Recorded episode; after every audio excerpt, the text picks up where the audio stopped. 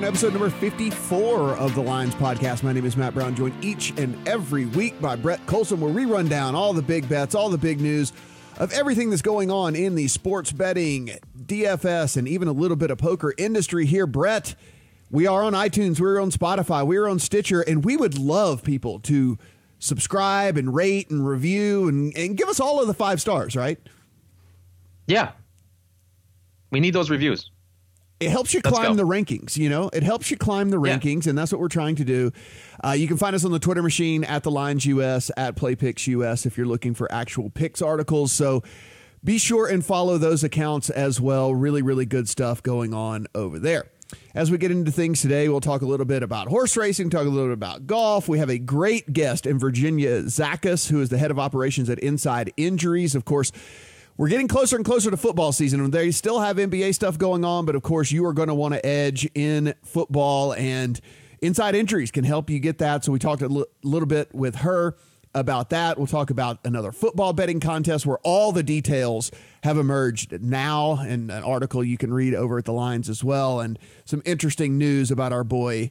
Vegas Dave. But let's kick things off here about uh, about horse racing. You know, we talked about the Kentucky Derby and all the controversy that went down there. Well, at the Preakness, War of Wills is the horse that crossed the finish line first. And the interesting part about that, Brett, is War of Wills is the horse that actually got cut off in the Kentucky Derby, which makes you wonder had the had War of Wills not gotten cut off, would we be talking about a horse here who had just won two thirds of the Triple Crown? Yeah, not only that, it, like War of Will, a great redemption story, but totally overshadowed by the hilarious performance by Bodexpress on Saturday, who ran the horse without a jockey. I didn't even watch what was going on in the front. My I, my entire focus was on the horse that was just trying to keep up without a jockey. I have I was screaming at the television one time. Just have this happen one time. I want this horse without a jockey to win this so badly. I I mean you know, neither neither you and I have a firstborn son yet, but whoever gets it done first uh, gets to claim Bodexpress as the name for their firstborn son. I think I'm going to name him Bodexpress because that was that was the performance of a lifetime it was probably my favorite moment ever watching horse racing. I, like I said, I wasn't even paying attention to the actual race or my betting tickets, which did not win, but uh, it was all worth it to witness Bodexpress go for it, man. That was so much fun to watch. Yeah, a couple long shots coming in there. So a triple, uh, a trifecta actually came in just shy of $5,000. So it was a, a nice little payday if you were able to hit that. But again, Bodexpress really and truly stole the show certainly something that we were at, at, my household were sitting there screaming at the television and that's all i was really worried about. And when he was passing other horses that actually had jockeys and whatnot i mean that was just it really was one of the great sports moments of 2019 they were a little nervous there down the stretch that he would disrupt what was happening at the front of the race. He was actually making up ground there at the end. I mean, he was running on the outside most of the race, so he wasn't in the mix. But towards the end there, they were they actually had someone run out and kind of you know move him off the pace of the other horses so that he wouldn't. Can you imagine if they had another huge controversy like that, two majors, two major races in a row? I know it would have been. It certainly would have been something else. I mean, I guess my question to you is as we head into the third leg here and we we head into the Belmont. I mean, I'm sure, you know, you and I are engulfed in this. And so we knew the Preakness was coming up. We were watching, we were following, we knew the storylines. My friends that were really into the Kentucky Derby, nobody was talking about the Preakness. I don't know what kind of buzz. I don't know what we're going to get from the Belmont. I'm pretty interested. Um, we're going to try and reach out to some people to see how much you know how how how much the the sports books saw because you know I was in a sports book for the Kentucky Derby, absolutely slam packed. I mean, lines out the door, crazy, crazy. Couldn't find a seat anywhere. I, I'm pretty interested to see what the atmosphere was like for the Preakness in some of these sports books because I have to imagine if I'm going by just anecdotally what we what I saw, you know, even amongst my group of friends on Twitter and even articles that were written kind of leading into this, I imagine it was pretty dead.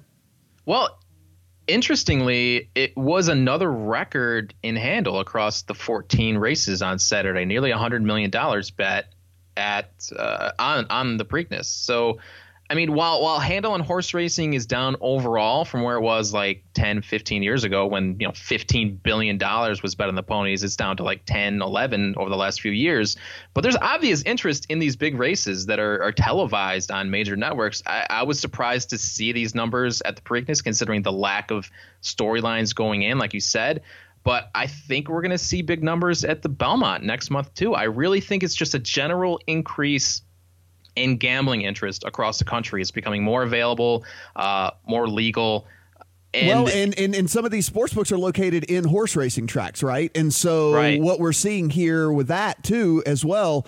I mean, there was a basketball game before this, you know, and so basically, what you you could have watched, you know, a playoff game, and then this lead right into the the Preakness. So that's actually you know that's actually a pretty good point. That it, as long as there's other sports kind of propping it up, this actually could be really really good for horse racing because there's a reason for someone to go into a sports book that's located in a horse track, and then while you're there, you might as well fire on on one of the Triple Crown races, right? Yeah, there's just like more exposure for sports betting in the mainstream media. And even though nothing's really happened or, or nothing's really changed in horse betting, I mean, it's been legal for decades all across the country. People are finding their way in uh, through different avenues.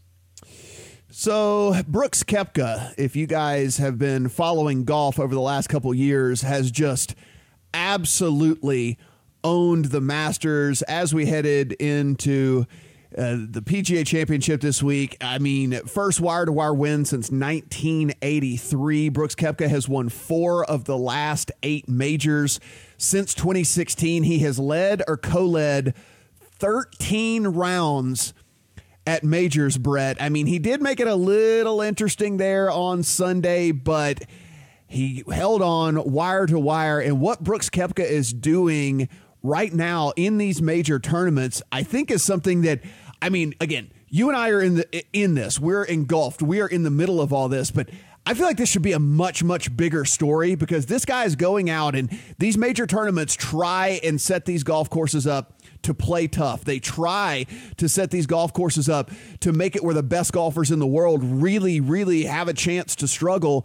And he's just going out major after major after major and destroying these courses you and I talk a lot about the future of golf and, and all of the young talent and, and, competition in the game right now. So expectations are so high going into these majors, but Brooks is almost ruining it for us with these dominant performances. I planned on watching golf all weekend and only ended up watching the last few holes, which turned out to be dramatic for a few minutes, but overall, this this was kind of a letdown, right? Only Dustin Johnson finished within six shots on the leaderboard. Tiger missed the cut.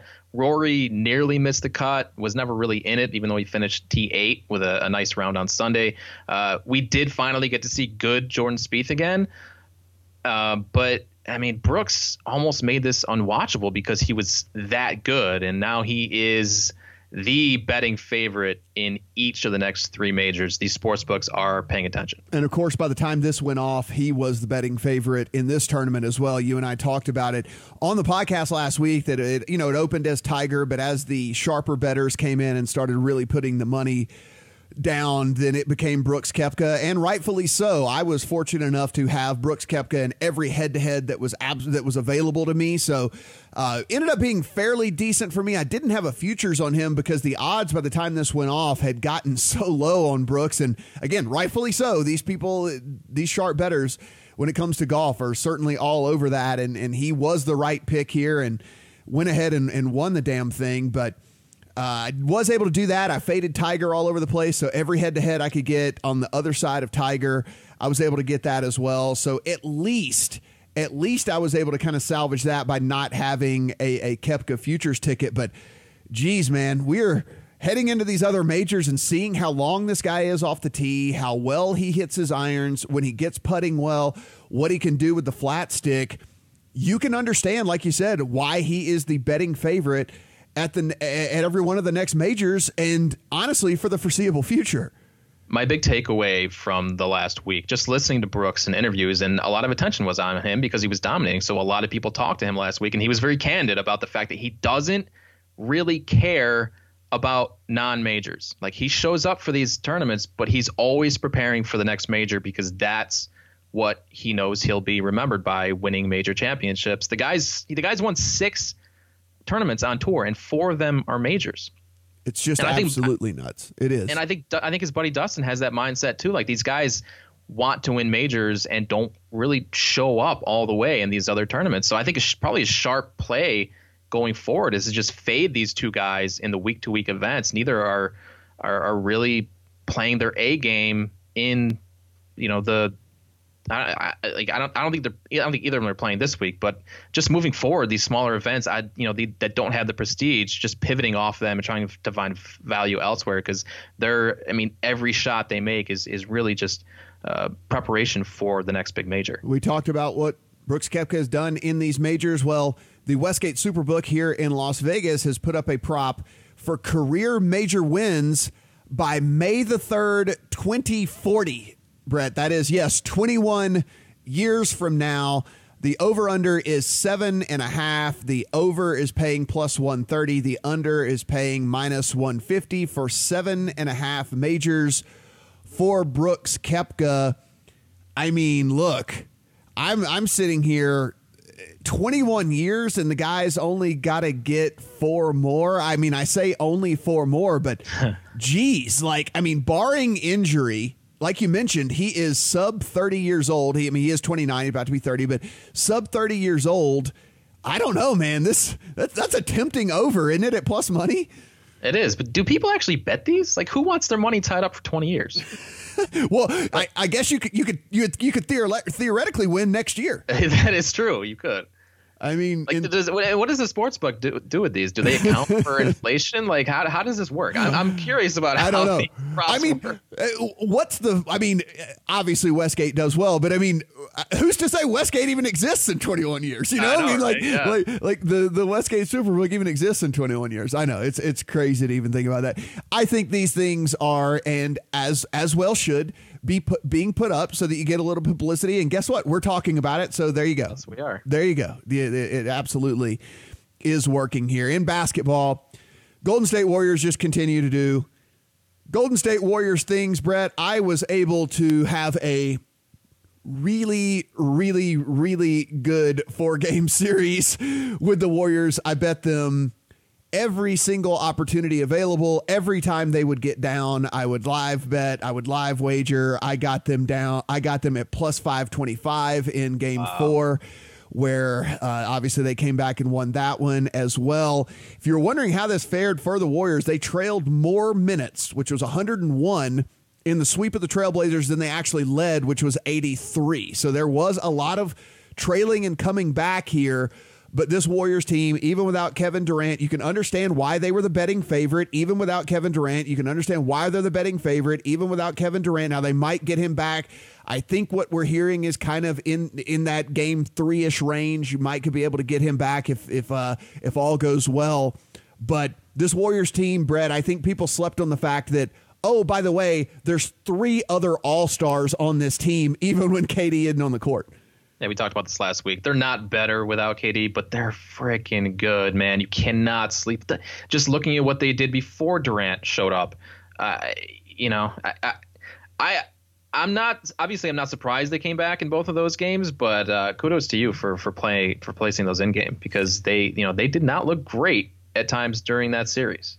No, and and really I just kind of played the Blazers wearing down mentality, right? Because I'd seen it happen in the first couple of games that you know come out hot and then and then just as the game wore on, you know, they played a pretty grueling series. They played a pretty grueling playoffs and and really they're just not near as deep. I mean, of course Meyers Leonard did the weirdest thing in the last, you know, games 3 and 4 and went off for whatever reason, but um, you know, past that, I mean, it's just not a very deep team. Lillard has to play a bunch of minutes. McCollum had to play a bunch of minutes. So, so I, you know, I was kind of banking on the fact that this Warriors team, a little bit deeper, a little bit more, you can get contributions off the bench, and that they would be able to rally from from these deficits and whatnot. And and they were able to do that. PointsBet went ahead and paid out Warriors futures already. so if you had a Warriors ticket, um, you know, I'm again guessing there wasn't a ton of liability because no. I mean the Warriors were the overwhelming favorite to win the championship since last summer. You know, so I mean, this was not this this was nothing new. As, as soon as they won last year, it was a an overwhelming favorite for them to win again this year. Yeah, their odds to win the title before the season started were about where they are right now. So, uh, yeah, I, I, can't imagine a lot of people bet on the Warriors to, to win. Um, but yeah, this is this is a PR play for PointsBet. It's it's a good look for them, and uh, you know makes the makes their customers happy. Yeah, when the Bucks were up 2-0, the Westgate had put up a Warriors versus Bucks series price, and uh, that that that's gotten a little dicey now because here we sit as we record this and that that series is two to two. Um, the Bucks two atrocious games in a row, and allowed the Raptors to uh, take those two at home. And we actually have us a series now, Brett, and this is something that I think a lot of people were kind of writing off. I think, and, and even I got to be honest, even myself included, the way that the Bucks played the first two games, that game too. Whew. Yeah, the way they played the first two games, it just seemed like a foregone conclusion that they were going to go in there and just stomp this Raptors team, and then they put up I mean, two just absolute stinkers. I mean, really, really, really bad games. I mean, they are still minus 290 in this series here. I'll tell you what, if you're listening to this when this first comes out, getting Raptors at plus 225 here, when when now that we've seen how bad the Bucks actually can play, I don't really hate nabbing the Raptors at, at, at over two to one in this series. I mean, it, it is not out of the realm of possibility for us to see this Bucks team play very, very poorly. Did you look at the Raptors' price to win it all? Because they they would have home they would have home court over the Warriors too. So I mean, if you like the if you like the Raptors to win this series, you why not fire the Raptors to win it all? Yeah, yeah. I mean, there is there is certainly. I mean, we're we're in a situation here with with the NBA where I think everybody had just kind of gone ahead and, and, and put Giannis in the championship there, right? And and that's that's uh that's not the case here, man. Raptors plus six hundred to win it all. If you wanted to go that route, I mean, yeah. I mean, if, fire on the series, fire on the on them winning it all. I mean, getting getting pretty hot. I mean, plus six hundred uh, pretty interesting there. I'll put it this way: I did not think the Bucks could play as bad as they did in Game Three. I certainly did not think they would do it in back-to-back games. And now seeing that with my own very with my two eyeballs here, Brett. Uh, yeah, I, I'm I'm I'm warming up to the Raptors at plus money. I'll put it that way. And now you got the Warriors sitting back and getting healthy. right. Yeah. and they're yeah, and they're just gonna sit pounce. back. Yeah, they want this thing to go seven, obviously. That's longer for I mean, there's there's talk that they're going to get KD and Boogie back. Yeah. how how absurd is that? That's just completely absurd. I don't even want to think about that. That is just so dumb. Five All Stars starting for that team after they just after they just went in and swept the Blazers. Just craziness. Now this is your realm here, so I'll just I'll just lay the I'll just lay the groundwork and let you talk about it. But the NHL finals uh, are also set. Stanley Cup Bruins versus the Blues. The Bruins about minus 150 favorites to take home the Stanley Cup here for the series. Brett, I know that we talked about you know about a month ago on this podcast the bonkers wacky stuff that goes on in the NHL playoffs and apparently, as we sit here with a Blues Bruins matchup, uh, this was this was pretty wacky as well.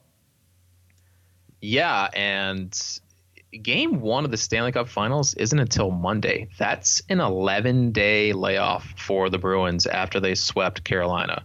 And and now they're minus 60 minus 165 in game one minus yeah like i said minus 150 for the series so i mean it's, it's rest versus momentum for boston and momentum especially for goalies is huge in hockey. I just I think this layoff gives a small edge to St. Louis as, as the dog in game one and also in the series. I mean, it's just the nature of hockey uh, for me to, to bet the underdog in these spots. And I, I think this is a, a, good one to get a, a, team at plus money. Yeah. I mean, if you're looking here, um, Blues are plus 130 to win the series, but they're plus 140 to win game one. Um, if you like the blues, you uh, might as well. correlated. Yeah. Yeah. Yeah. I mean, you know, so go ahead and, and do that. Do you ever, do you ever take a look and this is maybe for people who are going to just look to bet hockey here for the Stanley Cup finals and maybe don't bet hockey all year long.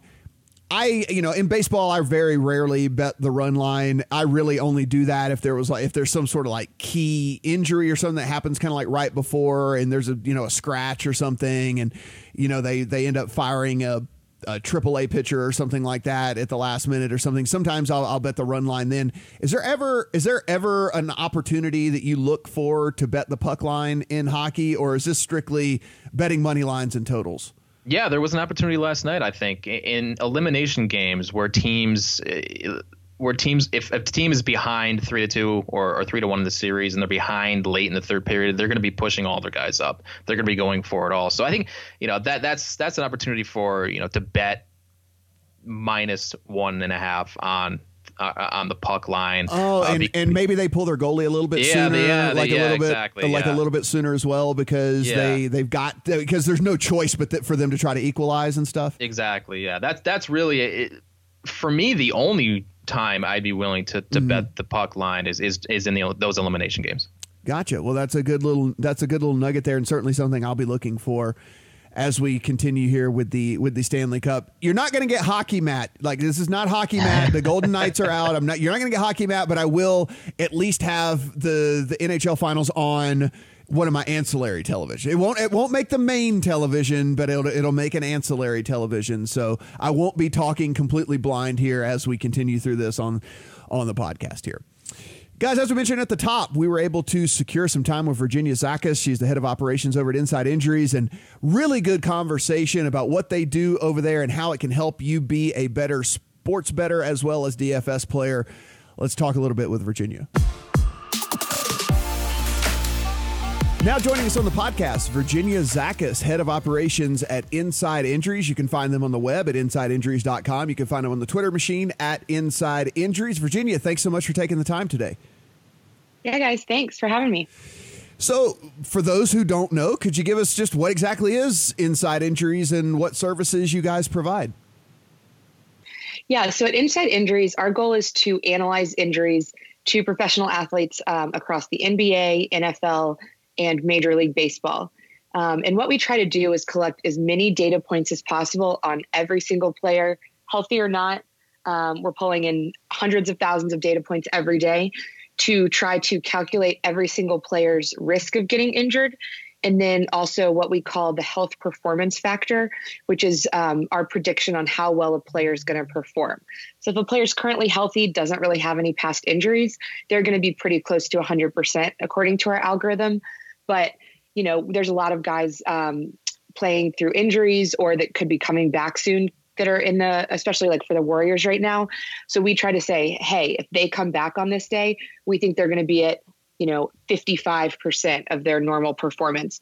But if they wait another week we think they'll get up to 75% so we basically just try to use all, all the information we possibly can to say based on this guy's injuries their current problems um, this is how we think they're going to play. This is how much time we think they should miss.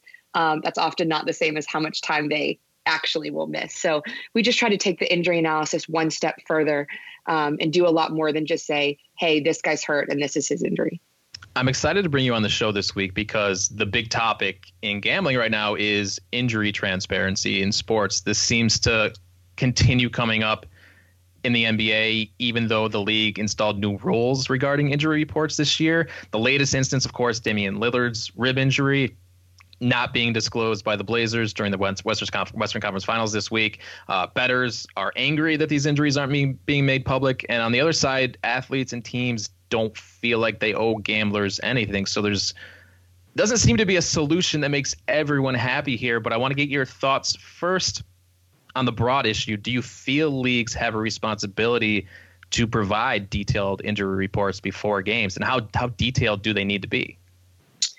Yeah, I, I do think that the leagues need to be um, very careful about how they report injuries. Um, I definitely understand the player's perspective.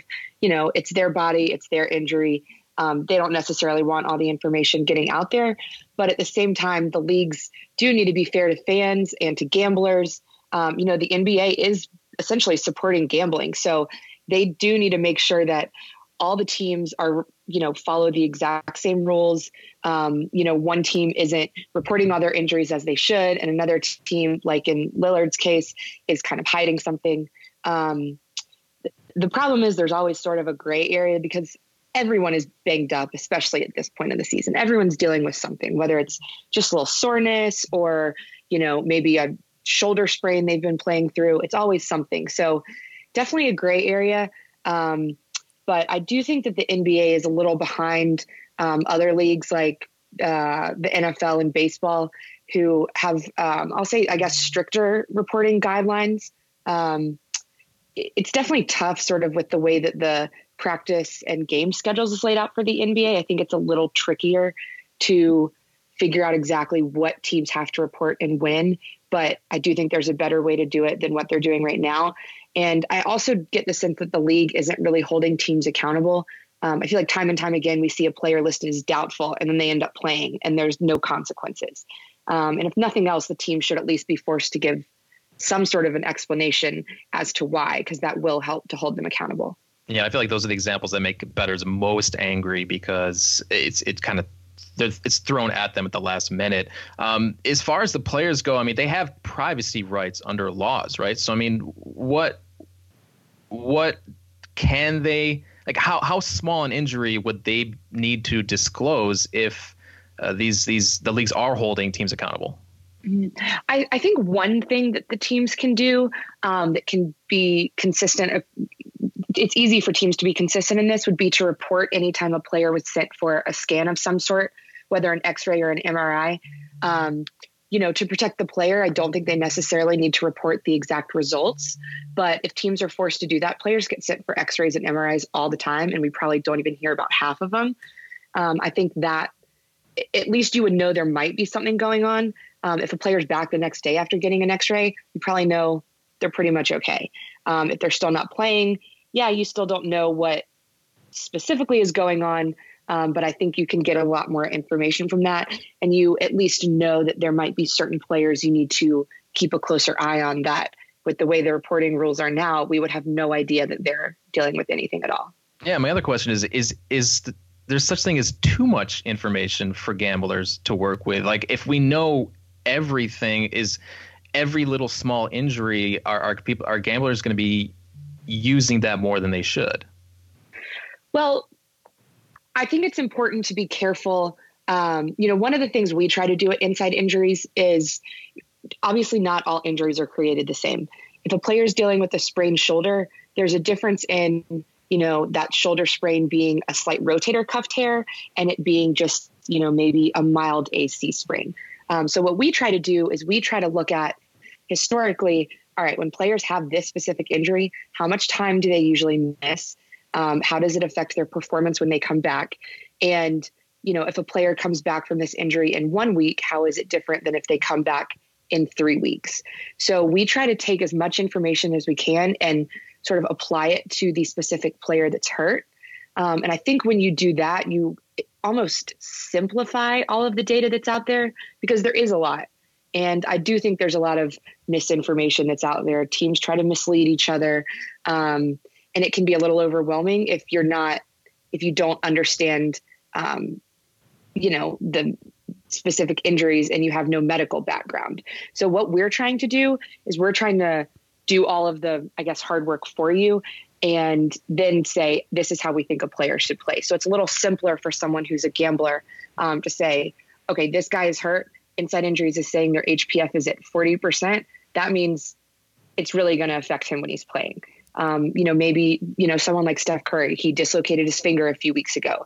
It was not, you know, it, not that big of a deal because there's no fracture. A dislocation might sound bad and it looked bad, but in reality, it's not that serious if there's no fracture there. So I, I do think you have to be careful about how you use all of the information out there, but I do think there's a way to use it properly um, without getting too overwhelmed. So you kind of touched on it right there, talking about not all all injuries being created equal, and this is something Brett and I have play have not only bet on sports but played you know daily fantasy sports for a long time. And let's go to the NFL which is obviously the the big big league here when it comes to all of this. Uh, really the only the only injuries that were kind of like red flags for everybody were were always high ankle sprains and then hamstring injuries. Are there are there other red flag injuries out there that we should definitely be, you know, keeping an eye on that anytime you see that that's even kind of even mentioned as as a as a an injury that a person could be suffering from that you certainly want to dig in a little bit further? Yeah, um, any well, a lot of it does depend on the position a player plays. So I'll start with that. But um, other like lower body muscular strains, like a calf injury, um, calf and hamstring strains, like you said, um, also back injuries. Back injuries are highly recurrent. Um, even when a player just says they're dealing with maybe a little tightness, a lot of the time it is more than that. Um, you know, if they have one limited practice and then they're back to a full practice the next day, probably not much of a concern. But if the back tightness or soreness or something is lasting more than a few days, that can definitely be a huge red flag. So when gamblers kind of see these things right here, basically, if you're if you're again, we'll go back to football. It seems to get the majority of the action from the daily fantasy and sports betting crowds out there.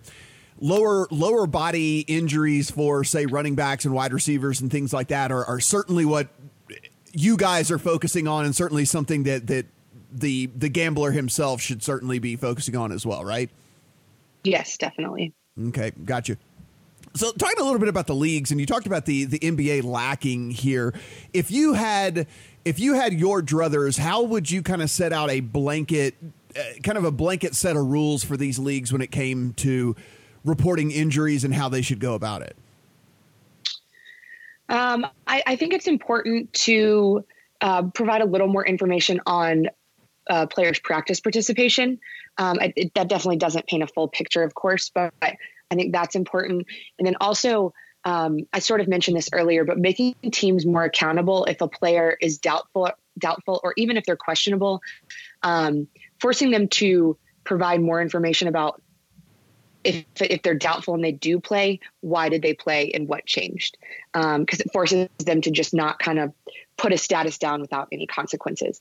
Um, sort of same thing for a player being questionable, um, saying why they did or didn't play and giving some sort of an explanation. Um, even something like you know the the two minute report that referees now have to do um, provide something similar to that, but for the injuries, just giving a little bit more information and background on the decisions a team makes. Um, I think will help. Have you guys at you guys looked at so much data? Have you guys found leagues or teams or coaches that tend to try and game the system a little bit more than than other leagues or teams or coaches? Um, we we've done a little bit of this. Um, would like to get into it a little more. Um, you know, there's teams like the Patriots, for example. We know that you really can't take anything they say um, and really listen to it. There's, I would have, I'm not brushed up on my NFL right now since we haven't quite gotten into the NFL season yet.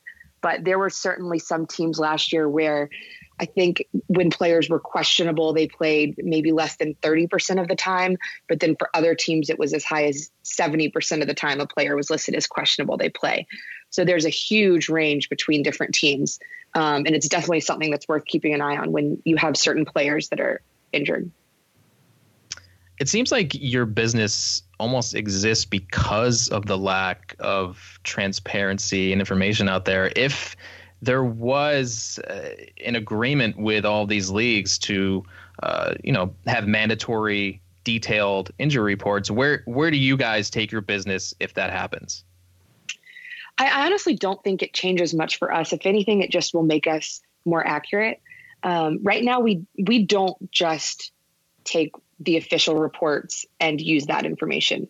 Um, we also try to get you know the local beat reporters and see what they're saying because a lot of the time they might have more detailed information on an injury. Um, you know, even sometimes when a player is um, being interviewed, they might reveal just a slight bit more information on a specific injury they're dealing with than the official report does, because a lot of the time these official reports just give you a body part that's hurt and they don't give you anything else. Um, so I think if teams become, you know, have to re- to reveal more information and be more specific, that's only going to make us better because right now we are pulling more information than what a gambler might see by doing a quick injury search on a player. Um, but I, yeah, I think it's only going to improve our analysis and help gamblers to be even to make even better decisions. And what does your team look like over there? How many experts do you have looking at all these injuries every week? Yeah, so Dr. A is our um, he's our founder and um, he's the main one that helps us out. But we've got a few other people on our medical board as well um, that they help us. We're always tweaking our algorithm to make it more accurate um, especially during the NFL season, Dr. A and I both watch a lot of video and um, try to see how a player gets injured because while that's definitely not the same thing as you know looking at an actual MRI or um, X-ray or something, a lot of the time you can get a pretty good feel for how serious a player's injury is just based on watching how they got hurt and what exactly happened. So Dr. A is the main guy, but we have a few other people over here that are also helping us. She is Virginia Zakas. She's the head of operations at Inside Injuries. Again, you can find them on the web, insideinjuries.com, on Twitter at Inside Injuries, the very best at what they do right now. And as we head getting closer and closer to football season, guys, you know you're going to be playing some DFS. You know you're going to be sports betting. So be sure and take advantage of all of these. Every little edge we can get is certainly something we are trying to get. Virginia, again, thanks so much for taking the time with us today. Yeah, thank y'all. You know, Brett, as I mentioned to Virginia, you know, you and I have been playing DFS a long time, been sports betting a long time. Really, the only injuries I totally paid attention to, and, and specifically in football, that's where the majority of my action gets down, is with these running backs and wide receivers when it comes to kind of hamstring injuries or high yeah. ankle sprains and and things like that. It was very interesting for her though to say like, you know, really anything with the back whatsoever, anything with the calf are also injuries that we should certainly be throwing red flags up. I mean, we I think the high ankle sprain is kind of like that one injury where everyone talks about it. The hamstring injury, you and I as being DFS players are certainly very familiar with because it just it just recurs so often. You know, a wide receiver if he's kind of struggling a little bit with a hamstring injury, we see those guys try to go and then they're out of the game, you know, before the first quarter is even over so many different times. I will certainly add these calf injuries and kind of back injuries to something that I'll handicap, you know, quote unquote handicap as I'm putting together DFS and, and, and certainly sports betting thoughts. Inside injuries is a must follow if you're not already and you play fantasy sports or do any kind of football gambling. They are they are fantastic at giving you they they provide a, a, a number a percentage Uh, chance that a player is going to play and how much the injury is going to affect them, their chance of finishing the game. So I mean that it's it's super important to look at that kind of stuff. My question for you is, I mean, obviously we look at skill skill position position players and the injuries going into games. How much do you look at like offensive linemen? Because I mean that's something I, I really look at is the injuries to the offensive linemen and how they are affected and and because I mean you can't you can't get the most out of your running back if your offensive linemen aren't blocking. So I mean, how much do you look at that going into to games? I actually look, um, and one of the things that people are like, "Man, what the hell are you talking about?" But I really and truly look at centers more than any of the other offensive linemen because the center is like the quarterback of the offensive line, right? I mean, he's the guy sitting there calling out the protections and doing the various things like that. And when when when you have a a major center injury I have seen and there's been correlations to offensive lines struggling. And so I've really started to to really look into these veteran center guy and it's and it's why you always hear about the you know these centers being you know the rock and and the uh, of these offensive lines and you know the best friends of these quarterbacks and whatnot because they're down there kind of like reading things and, and doing things as well with that quarterback and helping keep him clean and, and, and certainly calling out different things for the running backs as well. And so I have I've really started looking in, at the center play a lot more than some of the other offensive linemen. Yeah, totally makes sense. So that's that's certainly something I think is as people head into the the DFS season and the sports betting season, certainly something you can tuck away there. I've talked to a couple of different football players as well, and they they agree that a an injury to a center can be as devastating as like a you know a premier left tackle or something like that. You know like it, it can be even more devastating when it comes to things like that. But again, uh, inside injuries, add inside injuries on the Twitter machine. Be sure and do that. We talked a little bit last week about the new gambling football handicapping contest over at the D Golden Gate slash Circa whenever Circa opens next year. But uh, it is Circa Sports is the overall group, and the details have emerged over there, Brett. And you guys have an article at the lines. Yeah, Marc Meltzer's been following this one very closely. He's pretty uh, tapped into everything that's going on at Circa Sports, and we now have a very good look at what the the inaugural uh, contest is going to look like for the Circa Sports Million. It's going to be a thousand dollar buy-in. It's going to be 1.5 million dollars guaranteed overall. One million dollars to the winner. A top-heavy uh, payout system, as we talked about last week, and um, no rake, which uh, and and an app, which has been confirmed. So I mean, it's uh, similar to what we've seen at the Westgate, but um, there are. I guess yeah, I guess you could say there are reasons to play this one as well. Yeah, this one is cheaper. Um, it, you know, if we're comparing the two, this one's cheaper. You can have up to three entries. You can make your wagers on a on an app, and you know, for people in Nevada specifically, of course, if you're if you're outside of town and you're you're coming in, you want to join these contests, you're going to have to get a, a, proxy regardless. But you know, I've played these contests and I've had to pay for a proxy every single year because I can't know for sure that I'm going to be able to make it down to the strip to make these picks in person, and so I've had to pay for a proxy every single year. So I mean, this is not only is the contest cheaper with a guarantee that's you know very very similar, but it's saving me 300 extra dollars for not having to pay for a proxy. So not only is the entry fee $500 cheaper, but it's it's actually like $800 cheaper because I'm not having to pay for the proxy. Let's talk about the payouts because I, I know you saw you saw the uh, the appearance on VSIN yesterday going over them. I have not seen them yet. So give what were the what are the payouts yeah, so like for the top ten? Yeah, they're going to pay top ten. Um, it, it's it's a million, a hundred grand, sixty grand, and then oh. it kind of trickles down from there down to 10th place is only five grand. So, I mean, this is something oh. that you and I, you know, look, we understand what they're trying to do with this first contest. You got to come out, you got to make a splash. One thing they did say the four quarterly winners, so they're going to to chop up the season into four quarters, give out four quarterly prizes, and those are 50k a piece. So, I mean, those are pretty big. That's the highest score in the first, second, third, and fourth quarter of the season.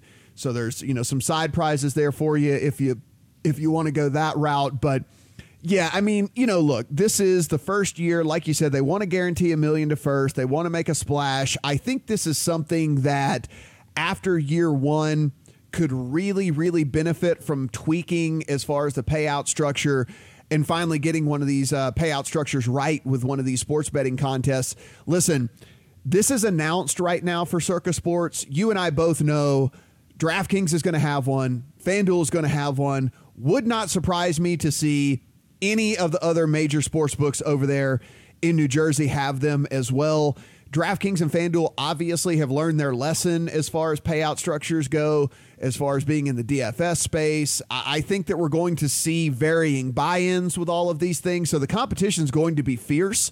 So somebody's going to really have to step up and do a, a player friendly contest. And I don't think anybody would in year two of this Circa Sports contest, Brett, and you, you know, I, I'm curious as to your thoughts, but I mean, I don't think anybody's going to poo-poo the idea of turning a thousand bucks into half a million as opposed to a million. If first place was five hundred thousand and you had another five hundred thousand to spread out across the you know the prize pool and the payout structure, I think this could be a very, very, very intriguing contest here.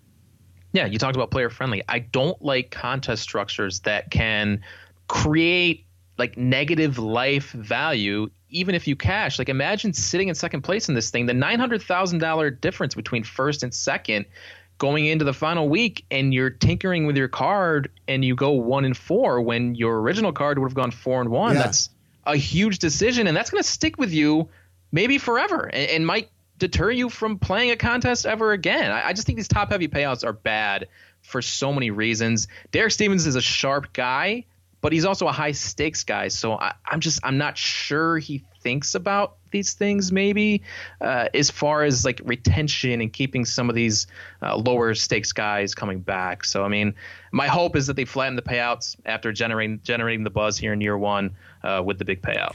Some of the other details that came out, they will allow you to have up to three entries. So if you want to do that, you can have up to uh, three entries. It's the same deal as, you know, five weekly pro football contests. That being said, they are going to have the lines out on Thursday morning, and you have until three o'clock on Saturday to submit your picks there. Now, if you want to play the Thursday game, you can, but at that time, you have to put in all your picks. So you can't play a partial card essentially. You can't like play the Thursday game, see how you do and then you know fill out your other four picks later on in the week to try and you know get yourself some some idea of, of, of what's going on. So if you want to play the Thursday game, you got to put in all five picks at one time with all of that. But again, you know, the the big thing here is, you know, you get to play on an app and they do have the big quarterly payouts and and and things like that. And I think it's a very I think it's a very interesting deal. I mean, look, Brett, you and I will you and I will play this contest. We're into it for year one, and and I you know I think it's certainly something that we can after year one.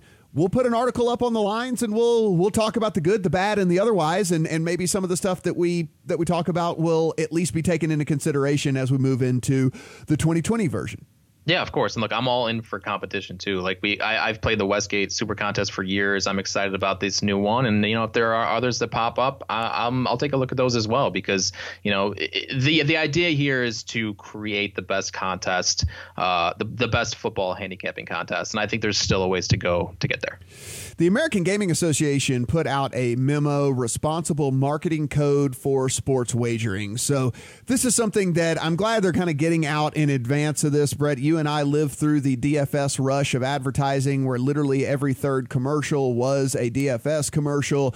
It got to the point where they were so obnoxious and, and so kind of out of bounds. And you know, the American Gaming Association wants to kind of get out in front of this, and some of the stuff that they're pointing out is just is very basic. You know, no sports betting message should be designed to appeal primarily to those below the legal age of sports wagering. So, you know, don't put cartoon characters and and stuff like that in your commercials. I think this seems like it would be fairly obvious to some of these sports books and stuff, but you know, I mean, look, in the early days of sports wagering becoming legal in New Jersey you and I were cringing at some of the social media stuff that was going on with some of these guys, and it, you know, it's it's it's just a different era we live in now. It's a different time. It is you got to just be a little bit more careful and less cavalier with some of the stuff you do, and they have toned it down a ton. But I mean, there was a time there where you and I, and of course, you know, Dustin Gallagher, Eric Ramsey, the other guys on the other pod that we do, of course, the Legal Sports Report pod we were having conversations and and and actually even calling out some of the stuff that was going on because it was just so crazy. We're like, how in the hell did you hit send on this? There were a lot of tweets that were deleted after either Dustin or somebody somebody responded. Yeah, it, especially in those you know the first few months there. I think people maybe running those social accounts didn't quite understand uh, what they were tweeting out at the time. And so yeah, I, I think uh, you know the New Jersey new, the new uh, the uh, the upstart books in New Jersey have done a good job of kind of uh, reacting to what they've learned over the first uh, year here. Yeah, one of the other bullet points I thought was good is just saying that they should not be advertised on college or university, you know, campuses like own stuff. So basically, you can't go into a school newspaper or a school radio network or school television show and and advertise sports betting. And and listen that's pretty smart on my end as well because at the end of the day when you look at college kids really only the uh, really only like you know 25 to 33 percent of them are over the age of 21 right. i mean when you're looking at freshmen sophomores and the majority of juniors haven't really hit that 21 year old threshold yet and so while there are 21 year olds on college campuses yes I think by the when you look at it from the masses standpoint, I think this is a smart thing to kind of put out there and say, you know, guys, look, let, let's not go into school newspapers here. Yeah, absolutely. That, that seems like a no-brainer to me. And, and there's also a section here about uh, discouraging illegal gambling and you know the promotion of illegal offshore operators, something we've been talking about since well before we started this podcast. And I think I feel like now we're finally starting to get there with these media and operator deals with ESPN and Fox now using odds provided by legal U.S. books. So progress is being made. I, I, think all in all, this is this is really good for the industry. Yeah, if you want to head to AmericanGaming.org, you can take a look at the full. Uh, marketing code there. We'll also drop a link in the description here below, so be sure and uh, take a look there. And we'll take a we'll, we'll, if you want to read the whole thing. It's only two pages, really short, and uh, some good stuff in there. I think that they are good, being kind of proactive on this. Vegas Dave our good friend Vegas Dave here, Brett. Uh, banned from sports books in Las Vegas for three years. It's, the article is prominent sports better Dave. What I don't even know how Oncia, Oncia, Oncia. I don't know. O A N C A. Whatever. Vegas friggin' Dave. Yeah, whatever. Must stay out of Las Vegas sports books for three years. This was on Monday. A judge came out and said, along with the sports book restriction Uh, U.S. District Judge Jennifer Dorsey ordered him to three years probation, gambling treatment, and 150 hours of community service. He was charged after authorities said he used other people's social security numbers to open player accounts at casinos.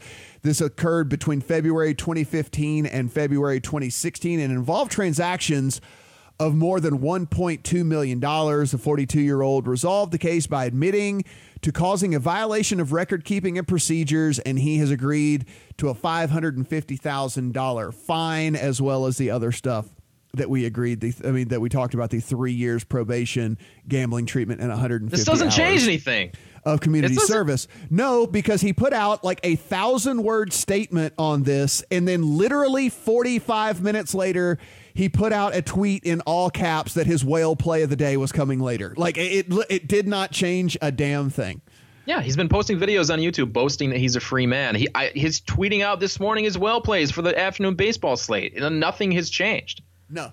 This is, I mean, he he wasn't going into Vegas sports books as it is anyway because of with this pending right. with with this pending trial and stuff. So, yeah, his his ways of of doing business and all that is uh is alive and well and will continue to be alive and well and you know I don't know. It seems crazy to me that you can falsify social security numbers and open up several accounts and all that and like you completely skirt jail time. I, I mean, he had he had very expensive good lawyers. I mean, yes, he did. David Chesnoff. Yeah, I mean, he had very very good expensive lawyers, and I'm sure that they figured out a, a way to do that. But I'll put it this way: if this was me and you, me and you are our asses are in jail, man. We're in jail of for course. at least we're in jail for at least ninety days or something. Like we're we're serving some sort of time. Yeah. So I, we, we have not uh, we have not seen the last of this guy, and if if anything, we might see more of him because he had to pay off a, a huge fine. He's got to get more money. I mean, it's it's uh, it's ridiculous. This Vegas Dave guy, he's not going away, guys. So you know, if if you if you hate hearing about Vegas Dave well, you know, he ain't going he ain't going nowhere. Everyone's going to continue talking about the guy until he finally does something that will land him in jail, but yeah. Should we be talking about him? Yeah, I mean because he's topical, you know, and that's what we're going to do on this podcast moving forward, stuff that we do and don't want to talk about. I mean, some of the promotions that that that come out with the various sports books and stuff, you know, I mean like hell, some of them we think are good, some of them we think are bad, but if it's topical, we're going to talk about it and we're going to we're going to continue to to to be open and transparent with with all the stuff that we do here. So yeah, I mean, listen, Vegas Dave is is topical. People want to talk about this idiot, and so we'll talk about him. I mean, it Just is hate giving this guy free publicity, man. I know. Listen, if you're listening to this podcast and you're paying five hundred dollars for a whale play, well, you know, I mean, look, don't be don't be an idiot. That's all Stop. we can say. Just don't be an idiot. Can we can we just leave it at that? Don't be an idiot. Yeah. Yeah. Just don't. Actually, you know what? If you are, uh, email us. Yeah, I, want to. I want. I want to talk to you. I want to know. I'll give you a whale play for two fifty. No, I'll give you a whale play for two fifty. oh, are you gonna go that route? All right. No, I just want to. I want to get in the mindset of the people who's paying five hundred dollars for a whale play. No, never mind. Like I'll, I'll give you a whale play. I'll throw. I'll flip a coin for you for two hundred fifty bucks. Let's do go. it. Yeah, I'll give you the whale play, man. Like let's. That's that's what it's all about here. So it's pretty. uh pretty great. Guys, again, if you have not head to headed over to the lines.com here lately, a fresh new look, very much easier to navigate. And uh, very easy to find the podcast on there as well, and all of the articles. So be sure and head over there. Of course, all of our sports book. I mean, literally, we're not just blowing smoke here. The very best offers on the entire internet. Playpicks.com forward slash bonus Everything's right there on one page. So if you already got a DraftKings account, cool. We've got an offer at FanDuel. We've got an offer at BetStars. We've got an offer at Points. We, we have all of the stuff right there on one page. And so uh, go down and make sure that you're taking advantage of all of these crazy sign up and free money offers because, again, it's free money, Brett. Don't leave free money on the table. Yeah, that's for New Jersey betters. And hopefully Pennsylvania betters will be able to take advantage soon if they ever get this together. it was, I mean, we, we were hearing that it might have launched a couple weeks ago, and we're still waiting here. So uh, yeah, hopefully we get PA here in the next couple weeks. And that is even more reason to follow the Lines US and PlayPicks yes. US on the Twitter machine because we will certainly keep you informed of when that actually does go live for all of us, all of you listening over there in Pennsylvania. But guys, thanks for listening again. We are on iTunes, we are on Stitcher, we are on Spotify. Please rate, review, all those things, subscribe, do all the great things that we're, we're looking for at the uh, help us climb the charts here. We're trying to be the we're trying to be the number one podcast, name the lines podcast on all of iTunes. We're almost there. How about that? How about that? For Brett, I am Matt. Talk to you guys next week.